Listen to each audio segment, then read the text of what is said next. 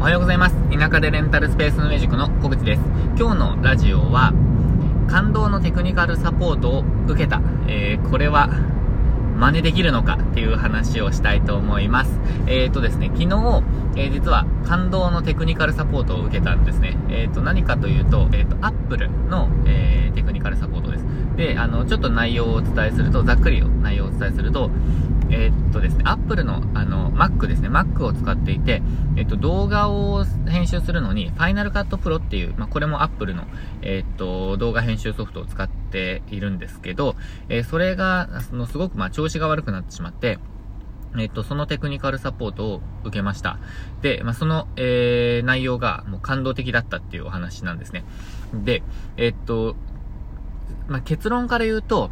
えー、私が考えている結論から言うと、大企業がこれだけきめ細やかな、えっ、ー、と、サポートをもう個人、まあ、一人一人に対して行っているのに、えっ、ー、と、まあ、中小企業だったり、私たちみたいなフリーランス、えー、まあ、えっ、と、個人事業主とかが、そこをできなければ、やっぱり勝てないよなって思いました。で、その勝つあの、勝ち負けっていうのは、そのもう、売り上げとかそういうのではもうもちろん、あのー、もう勝負にならないというか、全然土台にも、あの、同じ土俵にも上がれないって思ってるんですけど、でも、えっ、ー、と、その人のファンになるとか、その人の製品を使い続けるとか、発信を見続けるとか、そういう、なんていうんですかね、えっ、ー、と、まあ、個人での影響力ってあるじゃないですか。で、そこについての話です。例えば、あの、アップルなら、あの、熱狂的なファンがたくさんえー、いるじゃないですか。アップル信者と言われる。で、まあ私も、あの、そんな感じあるんですけど、えっ、ー、と、アップル信者の人たちがいて、で、まあ、ライトユーザーの人もいてってなると思うんですね。で、えっ、と、そういう人たちは、まあその、テクニカルサポート受けてなくても、多分、あのー、なんていうんですかね、普通にファンだと思うんですが、例えばライトユーザーの人とか、まあ、普通のなんかこう普通に使っている人たちでは困ってるわなんだこれって思っている時例えばあの私の状況なら、まあ、もうファイナルカット遅いわと、えー、なんもこのアップデートのせいでもう全然使えなくなっちゃったみたいな感じの状況、えー、言ってしまえばまあマイナスの状況で問い合わせをするわけじゃないですか。でそれがわなんかもう感動のサポートを受けたわと。ファンになると。でもここまでラジオで話しちゃって、えー、で、ツイッターでもこれから、なんか、もう感動でしたみたいな話をすると、もうあの、い、もう一発逆転というかもう、一点、もう本当に、まあ、ファンになっているというか、まあ、前、マイナスだった時の感情よりプラスにしているじゃないですか。で、それってあの、まあ、クレーム対応とかってそうだと思うんですけど、あの、クレーム対応してくれる人の方が、まあ、ファンにしやすいっていうところはあるかもしれないんですが、でも、それ、あの、あんな大企業が本当に一人の、一人の、ただの問い合わせに、そんなにやっていると。いやいや、もうほんとさすがだなって思いました。で、これ、アップルの、あの、AirPods が壊れてしまった時、あの、不具合があった時もそう、もう本当に同じような感動を受けたんですよね。で、えー、っと、しかも、すごくパーソナルな感じのサポートをしてくださるんですよ。あのー、私がこの席、あの、この問題は、あの、解決するまで全部、あの、サポートさせていただきますっていう話をされたりとか、まあ、すごいんですよね。で、これ Amazon もそうなんですよね。Amazon に前になんか不具合、不具合かな？なんだかな？送、信、発送の間違いかな？何かあった時に、問い合わせをした時に、あのー、すごく、すごくいい、あの、サポートを受けたんですよね。で、その時はなんか英語だったら、あの、電話で話せますみたいな感じだったので、英語でまず、あの、お問い合わせをして、で、その後日本語でのサポートも受けたんですけど、どちらも本当になんかこう、タイミングよく、えっ、ー、と、なんていうんですかね、遅滞なくというか、えー、遅れなく、そして最適なサポートを受けました。で、いや、これほんとすごいなと。もう個人でもこういうことやっぱやっていかないと、その、やっぱりファン作りというか、えっ、と、なんて言うんですかね、そのアップルのファンみたいになってる人を、こう、一人一人増やしていくって本当に大事なんだなって思いました。で、私もあの、いろんなご質問とか受けたりするので、やっぱり丁寧に、あのー、対応させていただいて、えっ、と、なんて言うんですかね、あの、相手のためになるっていうか、ああ、よかった相談してって思っていただけるような、本当にそういう対応したいなってすごく思いました。で、えっ、と、私が思った、その、サポートのポイント、えっ、と、をちょっと、あの、アップルの、アップル、アップルのサポートから感じた、ここが自分は、あの、心地よかった、あの、いいと思ったんじゃないかっていうポイントを、えっ、と、ちょっとこう、思いついた順に、え、お話ししていきます。多分、まあ、3つぐらいですかね。あの、細かいこと言うとたくさんあると思うんですけど、3つぐらいに絞ってお伝えしたいと思います。えっ、と、まず1つが、えっ、と、非常に、えっ、と、パーソナル。さっきも言いましたけど、機械的じゃないんですよね。例えば、あの、えー、こちらはこうなっております。なんとかですとかじゃないんですよ。あ、いや、大変でしたよね、と。あのー、それ本当に、あのー、もう、時間かかっちゃいましたね、とか、あの、これ、ここまで繋がるのに何分ぐらいかかりました、とか、えっ、と、今日ってお時間大丈夫ですか？これから結構こういうことやって再起動したりとかしてって、あの、時間かかっちゃうんですけど、今日大丈夫ですか？みたいなお話なんですよ。で、これ、マニュアルだと思います、おそらく。えっと、マニュアルの中にそういう質問を投げかけるっていうのがあるんじゃないかなと思うんですけど、でもそれがすごく自然ですね。えっと、すごく、ま機械的な感じが全くないっていうのが、すごく親近感がありました。すごくなんか嬉しかったですね。えー、そして2つ目。2つ目は、え、っと、相手を、うん、なて言うんですかね。相手に、えー、っと、まこれから何が起きるかを、えお伝えする。なので、まあ、あの、私、受け手から聞くと、え、ー、と、受け止めやすい状態にしてくれるって感じですね。で、何かというと、例えば、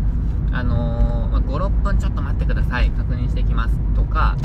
えっ、ー、と、なんていうんですかね。これから、まあ、こういう風なことをやっていこうと思ってます。あの、時間大丈夫ですかとかですね。で、え、これどれぐらいで終わるのかなとか、どれぐらいで戻ってきてくれるのかなって、そのゴールが見えない。で、もう本当に数分だったとしても結構、イライラしちゃうんですよね。で、せっかちな人にとっては本当に長い時間に思われると思います。あとはまあ忙しい人ですね。あの、本当に時間を伝えるとか、どういうことがこれから起こるのか、どんなことが想定されるのかっていうのを先に伝えるっていうのはすごく大切な、えっ、ー、と、まあ、テクニックの一つだと思いました。えー、なので、まずそうですね、えー、相手に、相手をこう、受け止め、受け取りやすく、そういう状態にしてくれている。というのが、えー、2つ目ですね。なので、1つ目が、えっ、ー、とパーソナルな対応、機械的ではない。2つ目が、えー、受け止めやすい状態にしてくれる。ですね。で、3つ目。3つ目はですね、えー、とにかく、え端的で適切ですね。えっ、と本当にですね、明快ですね。曖昧なことは言わない。わからないことはわからないという、という感じですね。本当に、えっと、これはこうです。で、ここはこうしてください。えー、この後こうです。あ、それはちょっと原因はわかりませんが、確認してみましょう。みたいな感じなんですよね。で、本当に、あの、まあ、街中、街中っていうか、あの、日常生活で、えー、まあ、わかんないですけど、レストランとか、え、まあ、コンビニとか、まあ、なんでもいいんですけど、サービスを受けるタイミングって色々あると思うんですね。で、そういう時に本当に意味のわからない時ってあると思うんですよ。お話ししてて。えー、で、で、何ですか？っていう時とか、だ、だ、だ、から何？みたいな、なっちゃう時とかあると思うんですね。で、私は、最近はあの、それを口にあんまりしないようにしているんですけど、あの、本当にイライラしやすい時というか、何でも口にしちゃう時はもうそういうことを全部、えっ、と、え、で、で、何ですか？みたいなことを言っちゃう、すごい性格の悪い感じ、えー、だったというか、まあ、そうですね、そういう気質なんですけど、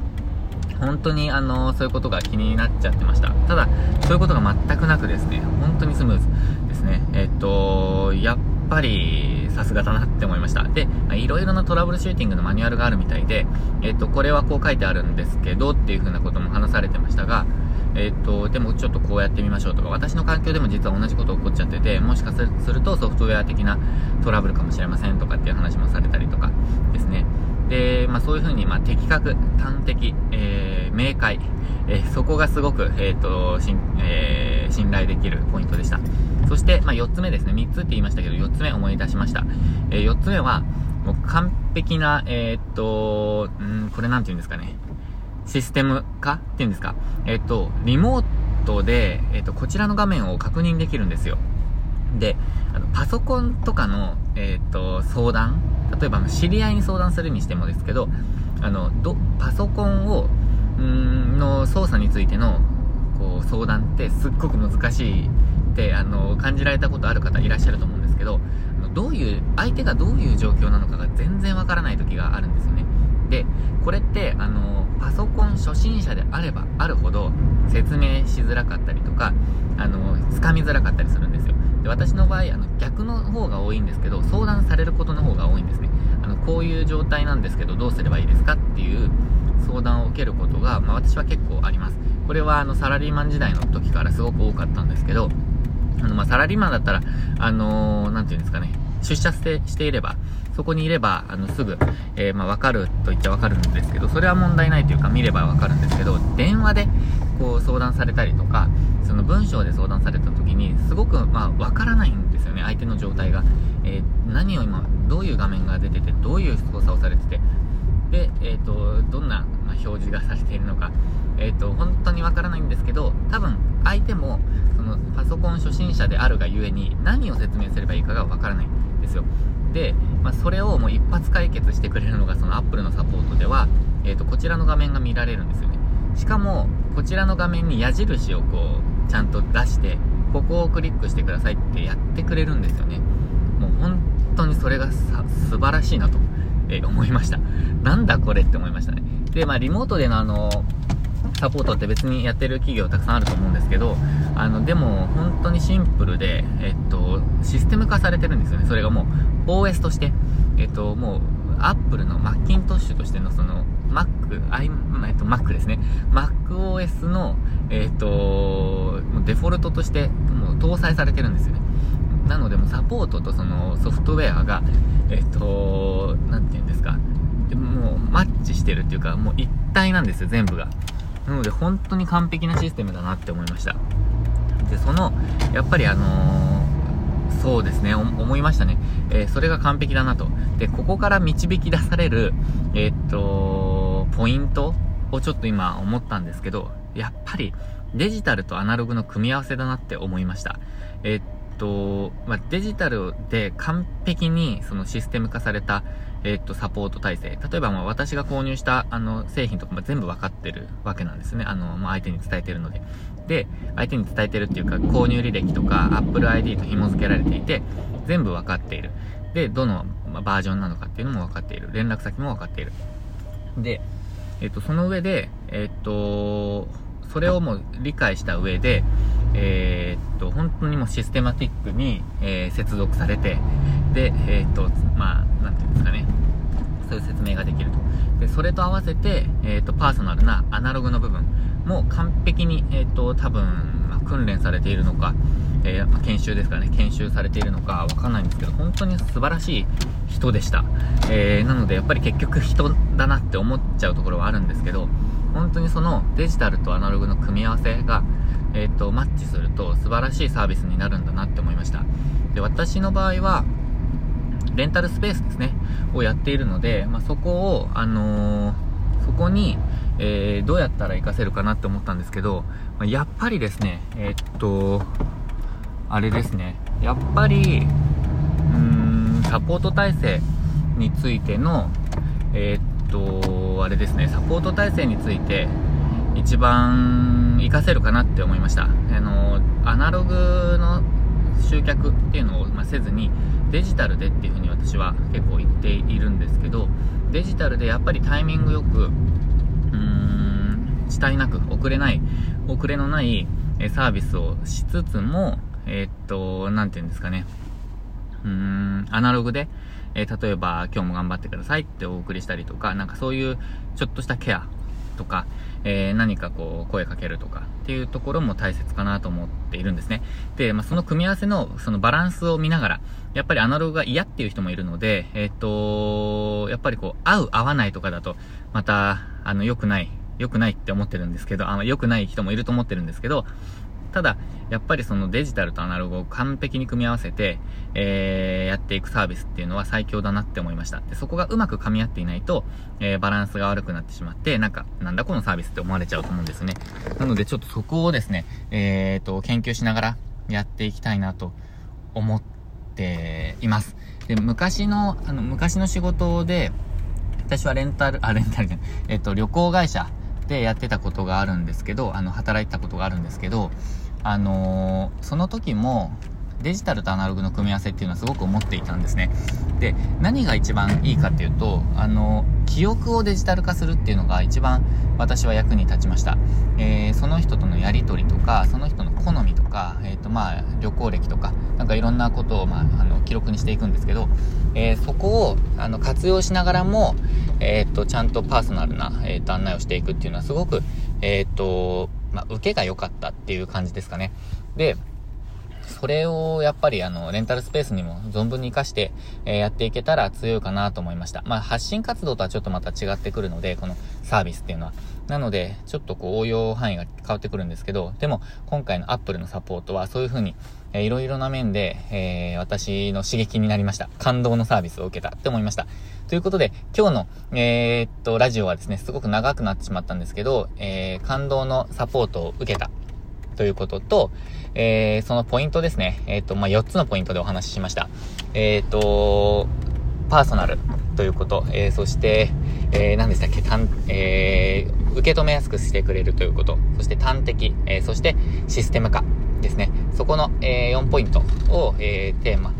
に、えー、お話しさせて、させていただきました。ちょっとあなたのビジネスにどうやって活かせるか、私も、えー、自分自身のビジネスにどうやって活かせるか、えー、考え続けながらやっていきたいと思います。ということで、今日も最後までご視聴いただきましてありがとうございました。今日も一日チャレンジしていきましょう。